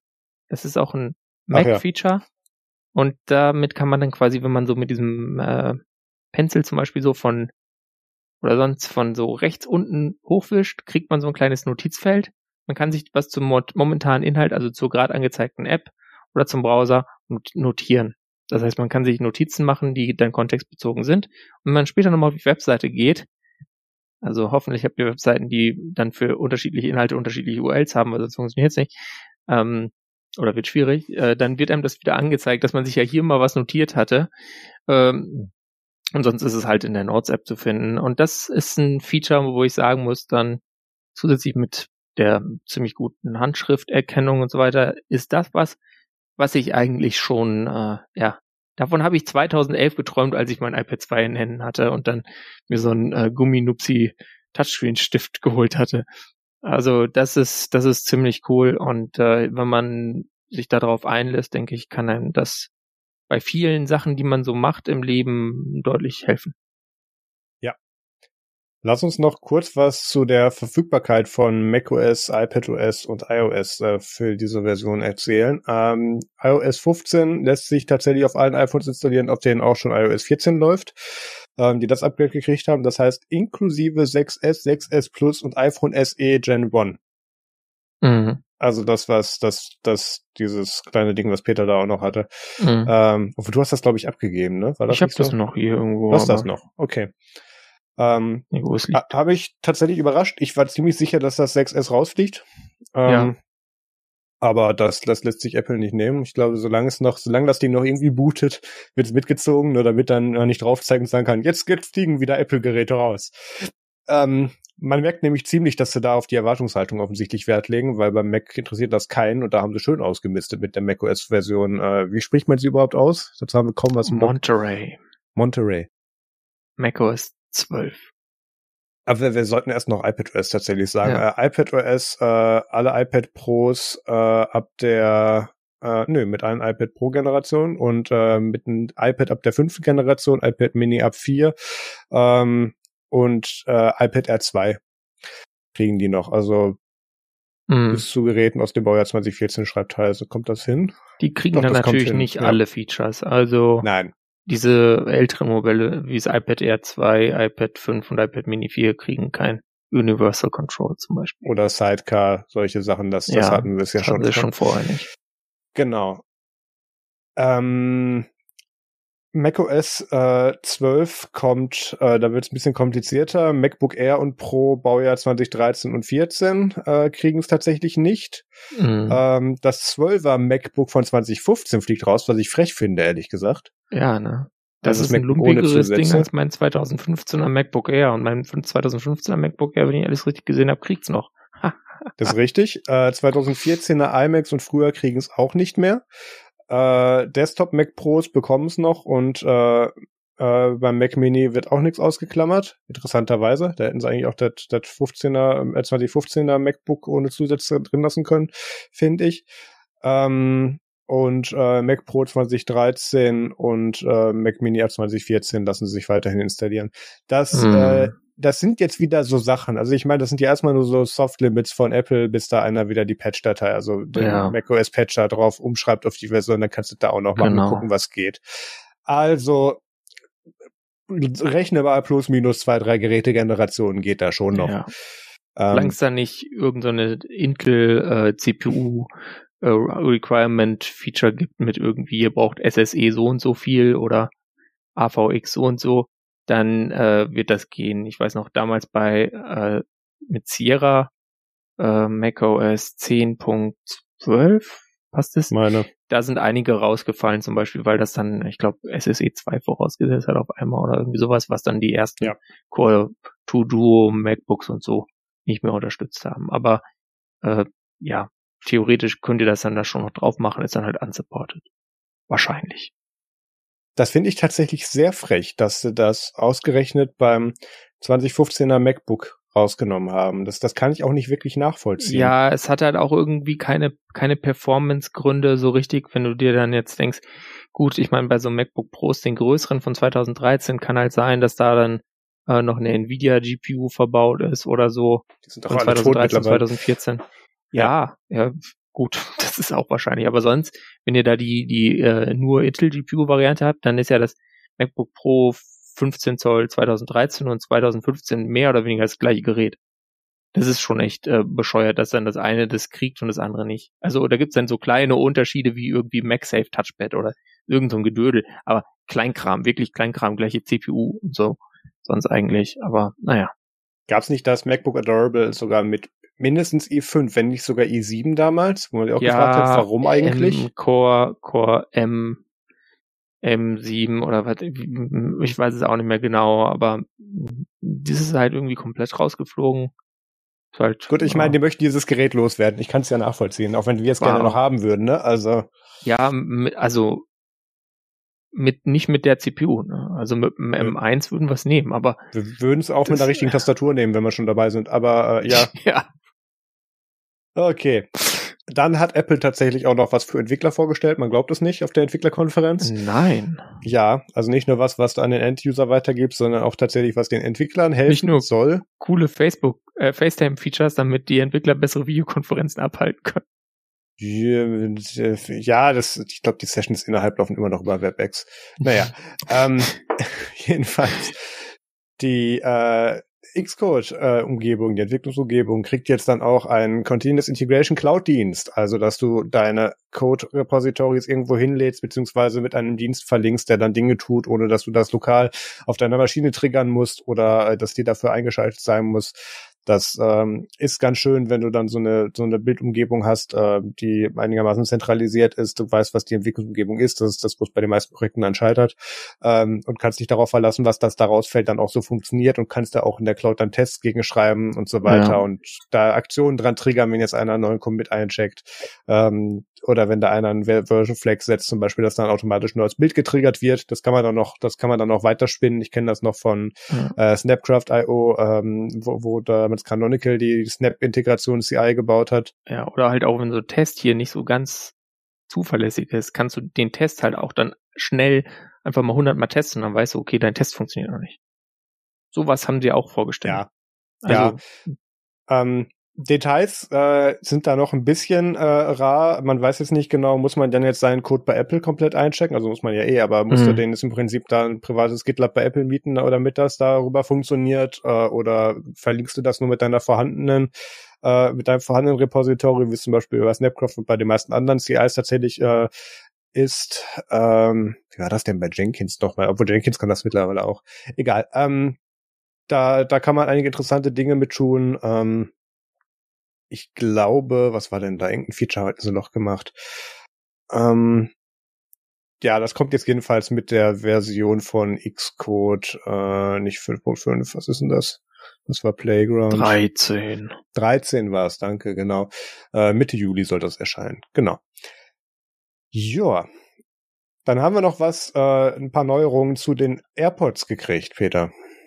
Ja, und zwar bekommen die ähm, wie es schon so schön bei Heise in der Überschrift steht, äh, Funktionen für Hörbehinderte. Sprich, man kann die Dinger jetzt dann auch so ein bisschen als Hörgerät nehmen. Das heißt, wenn man jetzt so leichte Probleme mit Schwierigkeit hat, dann äh, kann man jetzt quasi dadurch, dass diese Dinger ja Mikrofone haben und äh, Lautsprecherchen, kann man die quasi so als Umgebungsgeräuscheverstärker einsetzen, beziehungsweise äh, dadurch, dass die Teile ja dann auch so Chips haben, können die sogar ein bisschen unterscheiden und stärken nicht, nicht einfach alles lauter, sondern halt äh, dann die menschliche Kommunikation, die einen anspricht. Ja? Also das heißt dann Conversation Boost. Das ist natürlich äh, ein ziemlich cooles Feature, denke ich. Äh, jetzt äh, überlege ich tatsächlich schon, ob ich meinem Vater nicht AirPods andrehe, aber weiß ich, wo ich vorher nie drüber nachgedacht hätte. Aber ne. Äh, Ja, man kann außerdem äh, dann auch dabei festlegen, wie viel Umgebungsgeräusch hörbar bleiben soll. Äh, und auch die ba ba Balance kann man einstellen, also so, dass der Klang heller oder dunkler ist äh, und so weiter. Dann gibt's ja dieses Problem mit so drahtlosen Kopfhörerchen, dass man die irgendwo hinlegt und dann geht man woanders hin und dann liegen die da leider noch. Und ja. äh, da gibt's jetzt dann eine Funktion, dass sie sich dann quasi melden, wenn du sie liegen lässt. Ähm, das äh, sind halt dann so Separation Alerts. Es soll es auch für äh, AirTags und so weiter geben. Ähm, wird spannend. Ja, also äh, ist sowas, was man gerne draußen hat, aber vielleicht in der Wohnung, wenn man was absichtlich wo liegen lässt, will man es nicht unbedingt haben. Aber äh, ich denke, sie werden schon einen Weg finden, dass es nicht nervt und hilfreich ja. ist. Also mein, mein HomePod hat auch Automations drin, der weiß, wenn ich das Haus verlasse und führt dann Dinge aus. Also ich denke schon, dass die da einen bestimmten Radius einfach drumherum ziehen, wenn die jetzt nicht mhm. denken, gut, gut, wenn Peter in den Westflügel geht, kann schwierig werden. Aber ja, ne? Könnte man glauben, dass die das hinkriegen. Ähm, das mit diesem äh, Hilfe, du vergisst mich gerade, nimm mich bitte mit, äh, ist ein Feature, das hatte eine erste Smartwatch, die LG G-Watch R, äh, vor boah, sieben, acht Jahren mhm. sieben Jahren auch schon. Also das, das ist schön, dass das endlich auch bei den AirPods äh, Einzug erhält. Und man soll tatsächlich auch so ein bisschen genauer die Dinge orten können. Das geht anscheinend auch ohne AirTag-Funktionalität da drin, ähm, dass da man so ein bisschen pointen zumindest kann, damit man weiß, okay, es liegt in dieser Ecke des Raumes oder so. Das soll gehen. Ja, dann gibt's hier auch noch ganz viele Artikel und Videos, äh, die alle so titeln, was Apple unterschlagen hat oder was Apple vergessen hat zu erzählen. Und ähm, das ist mein gut, das ist eine Marketingveranstaltung. Das, das ist ein Grund, dass das Ding eine Woche geht. Also ja. Mhm. Äh, es gibt aber tatsächlich ein paar interessante Sachen, die ich kurz anreißen möchte. Ich habe da exemplarisch den Artikel von Matze Kremp auf Spiegel Netzwelt zu verlinkt. Ähm, mit iOS 15 gibt es jetzt auch die Möglichkeit, die gab vorher schon einigermaßen auch, dass du ähm, mit Wo ist immer noch dein Gerät orten kannst, selbst wenn es äh, zurückgesetzt wird, beziehungsweise wenn es gesperrt wird oder im Lost-Modus ist.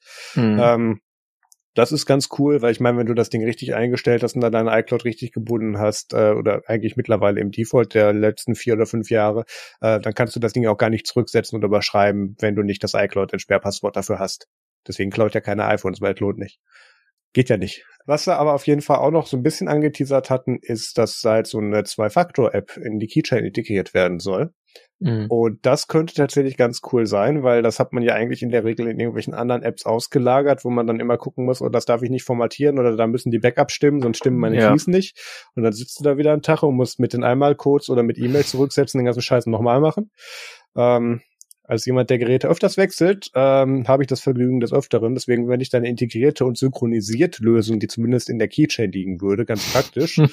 ähm, und was vor allem geil wäre, ist, ähm, wenn du die iCloud Keychain dann eh schon benutzt, dann äh, wird dir nicht nur dein Benutzername und dein Passwort ausgefüllt, sondern gleichzeitig auch noch der richtige, valide äh, 2FA-Code in dem Moment und du kannst dich mit einem Klick anmelden dabei. Und nicht wie jetzt schon, ach, da ist mein Name, das ist mein Passwort, wo ist mein Handy, ich brauche den Code. Warte, ich muss die App da noch eben schnell raussuchen. Wo ist denn die Nummer? Muss Welche ist es denn aufladen, jetzt? wo die Codes drauf sind. Ist ja. es jetzt der Microsoft Authenticator oder der andere oder, naja. Ja. Der Zwei-Faktor-Stress. Das könnte tatsächlich ganz cool werden. Äh, da haben wir aber noch nichts zu gesehen, wirklich, außer jetzt der, der, des Lebenbekenntnisses dazu. Müssen wir mal schauen. Genau. Ähm, Genau, Private Relay haben wir schon drüber gesprochen. Äh, eine weitere Neuerung, ähm, die jetzt im Zuge der, der iOS 15 Betas rauskam, ist, dass es jetzt der Umstieg nochmal erleichtert werden soll. Wenn Leute irgendwie ein iPhone haben, aber keinen richtigen iCloud-Plan, äh, also die 5 Gigabyte sind voll und du hast aber ganz viele Sachen auf, der, in deiner Fotogalerie und Apps und möchtest ganz viele Sachen mitnehmen, dann leiht dir Apple den Speicher für den für irgendwie, ich glaube, irgendwie 20 mhm. Tage oder so. Und ähm, du kannst den dann, äh, wenn du dein Handy zurücksetzt, kommt dann so ein Screen mit, äh, bereitest du dich auf ein neues iPhone vor oder so und dann kannst du sagen, ähm, bitte beweg mal alle meine Sachen und so in die iCloud, damit ich die woanders wieder rauskriege. Und äh, du kannst gleichzeitig auch den Trade-in-Status von dem, von dem Gerät prüfen, also ob du es wieder ja. eintauschen kannst für Geld, beziehungsweise äh, ob äh, ob App Store-Gutscheine von Apple wenig Geld haben möchtest oder ob du es doch lieber verkaufst für mehr Geld. Ähm, ja, ich frage mich da gerade, ist es nicht eh schon so, dass du das machen kannst, dass du, wenn du so zwei iPhones dann nebeneinander legst, dass sie da die Daten übertragen, lokal das, im Netzwerk? Das kannst Wieso du tun. Wieso brauche ich dann da noch dieses iCloud-Feature zusätzlich? Weil das auf Amerika ausgelegt hast, ausgelegt so. ist. Du gehst in den Store und gibst dein Handy ab oder du musst das Ding zurückschicken, hm. weil dein Carrier-Plan abgelaufen ist. Du gibst es erst ab und dann holst du das nächste. Ja, okay. Ja, zum Beispiel. Oder viele ja. Leute wissen auch nicht, dass das so geht oder, oder einfach ja. nur damit diese Option drin ist. Dafür ist es, kann es tatsächlich ganz praktisch sein. Und dann kriegst du halt temporären iCloud-Speicherplatz, den du wieder abgeben musst danach. Ähm, das ist eine ja, gute Sache. Das hilft Apple dann auch neuere, neu, neue iPhones zu verkaufen. Also von daher ist das ein Feature, wo sie sich gedacht haben, jo, machen wir. Ja, nehmen wir. Genau. Ähm, wir sind ein bisschen über der Zeit, aber gar nicht so viel, wie ich befürchtet hatte, weil jetzt kommen wir zum WTF der Woche. Yay. Maximal ähm, ein Kreuz. Möchtest du auch noch alle durchgestrichene Sachen im Doc vorlesen? ähm, wir haben, äh, wir hatten diese Woche wieder so einen kleinen Internetausfall. Ähm, und zwar, aus, aus Reflex schreibt man dann ja eigentlich Cloudflare. In dem Fall war es Fastly, andere CDN-Anbieter der äh, sich mal kurz gedacht hat, ach, Internet brauchen wir nicht. Zu der Begründung, was da los war, kommen wir gleich. Die eigentliche Story ist aber viel witziger. Ähm, an Fastly hängt auch einiges von Vox Media dran, unter anderem The Verge, dieses Technik-Outlet. Ähm, dem wir beide doch sehr, sehr positiv über gegenüberstehen. Und ähm, da gab es dann so eine Kurzschlussreaktion, dass die haben sich dann irgendwie auf Slack getroffen, haben, also Slack ging teilweise auch nicht, die haben sich dann in Twitter-DMs getroffen, haben festgestellt, was machen wir denn jetzt? Und ähm, Tom Warren hatte dann die Idee, ja, äh, wir live-bloggen das jetzt einfach über Google Docs und, und twittern die Links dazu. Und ähm, die Idee ist gut, es hat funktioniert. Ähm, das Problem ist, dass Tom leider äh, den Editieren-Link getwittert hat, den er per E-Mail gekriegt hat dazu. anstatt den View-Link, den man eigentlich erstellt dazu. Und ähm, wie man das dann so kennt, äh, Twitter plays the Verge, haben dann also sich alle mal in dieses Dokument mit eingeklinkt und durften dann äh, mitspielen. Und da ist sehr, da sind sehr interessante Sachen bei entstanden, äh, die man teilweise schon Internetkunst nennen kann. Und ähm, ich, ich durfte auch kurzzeitig mitschreiben und das, das ich glaube, die Hälfte haben sie schon wieder rausgelöscht. Es gibt ein paar Screenshots, die habe ich in, der, in den Shownotes mit verlinkt. Das war jedenfalls ganz witzig, da ist viel daraus entstanden und ähm, Tom Warren hat tatsächlich auch nochmal dann äh, einen Screenshot auf Slack gepostet, weil, die, weil es war nicht, ich glaube, das Absicht war und äh, offensichtlich war der gerade erst wach, weil der ist ja äh, UK-Time. Ähm, Glaube ich, doch, der ist in UK, ne? Ja, das ja. war der Brite. Tom ist der Brite. Ähm, und äh, die eigentliche Story, warum Fast die ausgefallen ist, ist hm, ich, ich nenne es zumindest mal interessante Kommunikation des Problems. Und ich weiß jetzt nicht, ob das einfach nur schlecht war oder ob das Absicht ist, was die da gesagt haben. Jedenfalls äh, sagt Fasti, ja, wir haben eine einzelne Änderung für einen, für einen unserer Kunden ausgerollt oder unser Kunde hat im Backend was bei sich geklickt und dann fiel leider alles aus. Das Ups. ist eigentlich nichts, mit dem du deinem Service bewirbst in der Regel. Ähm, vor allem, wenn du auf deiner Webseite sowas schreibst, mit dass du das alles so segmentiert machst und alles ganz sicher und und äh, alles bleibt online, nur du, wenn äh, wenn was anderes ausfällt, du bleibst weiterhin online und so Dinge. Das ist jetzt nicht so wirklich passiert. Gut, lange Rede, kurzer Sinn. Die hatten irgendeinen Backend-Fehler und ähm, offensichtlich mit dem letzten Software-Update erst eingeführt, sind den jetzt am Patchen. Sie sagen natürlich nicht, welcher Kunde es war. Wäre jetzt auch ein bisschen schade, weil das, da war schon viel kaputt an dem Morgen. Ähm, aber es ist interessante Kommunikation. Und ähm, Diversion, alle anderen sind jetzt auch wieder erreichbar. Juhu. Ja. Ein würdiges WTF der Woche. Äh, wir haben tatsächlich, wir haben tatsächlich zur Abwechslung mal wieder ein Event, was ich hier bewerben muss. Da bin ich vertraglich zu verpflichtet. Ähm, Vostok Live findet diesen Samstag, 12. Juni statt. Ähm, deutsche Zeit 20 Uhr und äh, dieses Mal ist es tatsächlich, obwohl das schon immer live hieß, das Event, nicht im Pub der Harrison in London, sondern äh, in diesem Internet, auf, auf dieser YouTube.de Seite da. Ähm, und äh, Link dazu ist in den Show Notes. Und äh, tatsächlich, das Line-Up dieses Jahr ist äh, Linux Labs, Late Night Linux, Ubuntu Voltage, also das Bad Voltage Team in Form von äh, von Stuart und das Ubuntu Podcast Team mit Mark Allen und Martin. Ich bin immer noch traurig, dass sie es nicht Bad Podcast genannt haben. Ja, ne, also sie hätten auch die andere Kombination nehmen können. Äh, den Witz können sie auch mittlerweile nicht mehr hören, glaub's mir. Ähm, die Planungsgruppen, egal. Äh, außerdem The New Show, äh, die Show mit Daniel Forey, Joe Ressington und Alan Pope äh, wird eine kleine Revival-Folge auch auf, äh, in diesem Event dann machen, ähm, wo sie extra nochmal dafür wiederkommen. Ja, ähm, das Ganze wird als Livestream-Event sein. Das ist ein einziger YouTube-Livestream. Der Zeitplan und, und wann das in welcher Zeitzone ist, steht in der Videobeschreibung, ähm, der, die in den Shownotes verlinkt sind dazu. Ähm, warum äh, sage ich das diesmal, obwohl ich gar nicht mitspiele? Das Event wird dieses Jahr organisiert von Joe Ressington, Martin Wimpress und mir. Ähm, wir machen dann sowohl die Livestream-Regie als auch das gesamte technische Setup. Das machen Martin und ich und Joe ist ein bisschen der Showrunner. Und ähm, das, das ist was, das haben wir schon vor Monaten geplant. Dann haben wir das ganz lange liegen gelassen und jetzt so vor zwei Wochen, oh, da ist so ein Event. Martin, wir müssen mal telefonieren. Und, oh, ähm, es ist Ende Mai. Ja, genau. Ja, aber wir sind vorbereitet, wir haben es. Ich muss heute Abend tatsächlich noch ein einziges Video-Asset schneiden für die, für die Pausen dazwischen. Da fehlt noch eine Slideshow, die ich machen muss. Aber ähm, alle Podcasts sind vorbereitet, die technischen Checks sind fast alle durch. Ich glaube, da ist heute oder morgen Abend der letzte noch. Und ähm, das wird ein schönes Event. Äh, ich bin gespannt, wie das mit der, wie das mit der Community-Kommunikation so laufen wird, weil das ist dann alles in diesem YouTube-Chat, wenn wir das machen. Wir haben uns gedacht, bevor wir das auf viele Kanäle und einzeln und umständlich bündeln, mhm. lassen wir es einfach in einen YouTube-Chat. Ähm, die Vorträge wird später auch nochmal einzeln hochgeladen und aufpoliert und abgemischt und, und mit besserem Bildschnitt und so weiter geben. Das werde ich dann alles danach machen. Aber ähm, den Livestream von allen Sendungen und die Zeiten dazu findet ihr in den Link in den Show Notes. Und ich würde mich freuen, wenn ihr dann beim Vostok Live dabei seid. Ich eventuell habe ich einen kleinen Cameo bei den Linux Lads. Das, das ist noch nicht ganz sicher. Das, mhm. das kommt drauf an, wie viel Zeit ich vor dem Samstag noch habe, ob wir das machen oder nicht. Das wäre doch cool. Müssen wir mal ähm, schauen. Was ist da eigentlich das richtige Getränk? Wenn man ähm, dazu gucken will. Was soll man sich vorher im Getränkemarkt kaufen? Schlechtes Papier. Okay. Läuft. Gut.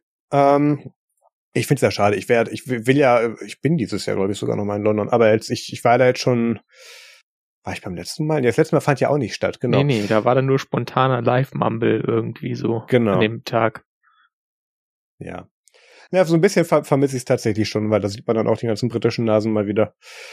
Aber ja, das machen wir dieses Mal dann alles remote. Kommt dazu diesen Samstag, 20 Uhr. Dann kommen wir zum Musik, Film, Game-Tipp.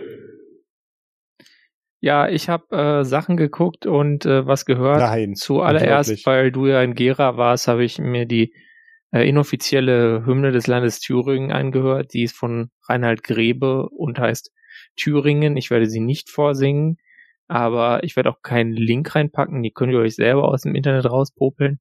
Aber das lohnt sich auf jeden Fall, sich das anzuhören. Wenn einem das gefällt, gibt's auch noch äh, inoffizielle Hymnen weiterer Bundesländer, wie zum Beispiel äh, Brandenburg. Naja, also viel Spaß mit Reinhard Grebe. Dann habe ich, äh, nachdem ich ja beim letzten Mal das Kriminalmuseum äh, empfohlen hatte und dann damit durch war irgendwann ein bisschen später mit dieser Serie, äh, habe ich mir gedacht, okay, welche schlechten alten Krimis vom ZDF gucke ich als nächstes? Und da ist mir dann auf dem Wikipedia-Artikel vom Krimi, von dieser Serie Das Kriminalmuseum aufgefallen, oh, ähm, die Nachfolgeserie ist der Kommissar und deswegen äh, gucke ich das jetzt. Außerdem habe ich auf Netflix etwas Neueres geschaut und zwar auch äh, Crime und das heißt The Fall spielt in Nordirland und äh, ja es geht um Serienmord. Äh, die Serie kann ich äh, empfehlen, insofern, als sie gut gemacht ist und gut gespielt ist. Es sind drei Staffeln, die alle zusammenhängen. Das ist ein großer Fall, der da drei Staffeln überspannt. Aber ich muss ehrlich sagen, sie hat sich jetzt nicht unbedingt positiv auf meine Grundstimmung und Psyche so übers Wochenende aufgewirkt. Also von, wenn ihr da irgendwie eh so ein bisschen Probleme habt, dann äh, lasst es lieber sein. Oder guckt halt nicht zu Ende. Seid halt nicht so blöd wie ich. Hört dann okay. auf. Marius, was hast du geschaut? Ja, ich, ich habe gerade noch mal verzweifelt aufs iPad geguckt. Mir war so, als hätte ich während der Fahrt nach Gera noch mal was geschaut, aber ich finde es tatsächlich nicht mehr. Was ich mir aber aufgeschrieben habe, das, deswegen kann ich auch Serien mehrmals gucken, funktioniert super bei mir. Äh, ich habe Lucifer, äh, die Staffel 5b beziehungsweise 6 geguckt. 5 mussten sie ja in der Mitte abbrechen, weil, äh, weil dann so was wie eine Pandemie dazwischen kam. Das haben sie dann fortgesetzt. Ähm, es ist jetzt so ein bisschen wie das, was Peter gerade erzählt hat, oder auch Lost. Ähm, schaut das Ende einfach nicht. Ähm, hm. dann, dann ist schöner. Ähm, dann habe ich äh, aus der Reihe Missverstehen Sie mich richtig, das ist die, die Videoserie äh, von Gregor Gysi, ähm, habe ich mir das Interview mit ihm und Oliver Welke nochmal angeschaut. Äh, das ist, glaube ich, tatsächlich von 2017. Das ist, es ist tatsächlich interessant, wie top aktuell einige dieser Themen noch sind und wie wenig der Pandemie mit zu tun hat. Das ist interessant. Diesen Diskurs kriegt man gerade kaum noch. Mhm. Ähm, und auch durchaus unterhaltsam kann man sich sehr schön anschauen. Der hat auch noch viele andere äh, tolle Interviews auf seinem Kanal. Dass wenn man da politisch nicht unbedingt auf einer Wellenlänge mitspielt, sind da interessante Sachen dabei. Definitiv, ja. habe ich mir auch schon ein paar von angeschaut. Gibt's auch eine Folge mit Reinhard Grebe? Ja. Ja, wunderbar. Ähm, dann machen wir gleich noch eine kurze Aftershow. Ich muss danach, wie gesagt, noch was für, für, für Vostok Live schneiden. Aber ich, ich bedanke mich beim Live-Chat. Äh, ich bedanke mich auch bei Peter ausnahmsweise, ähm, weil ich das sonst nicht mache. Und äh, hier, wir sehen uns in zwei Wochen wieder und äh, beziehungsweise nein, wir sehen uns ja schon am Samstag. Bei, wir sehen uns ja erstens, erstens das und zweitens sehen wir uns ja schon nächsten Samstag bei Vostok Live wieder. Genau. Also vielen lieben Dank fürs Zuschauen, macht es gut und bis zum nächsten Mal. Macht's gut. Und äh, hier nutzt Matrix, tragt eine Maske, lasst euch impfen. Ihr wisst schon. Ihr wisst schon. Ihr könnt das. Ihr schafft das.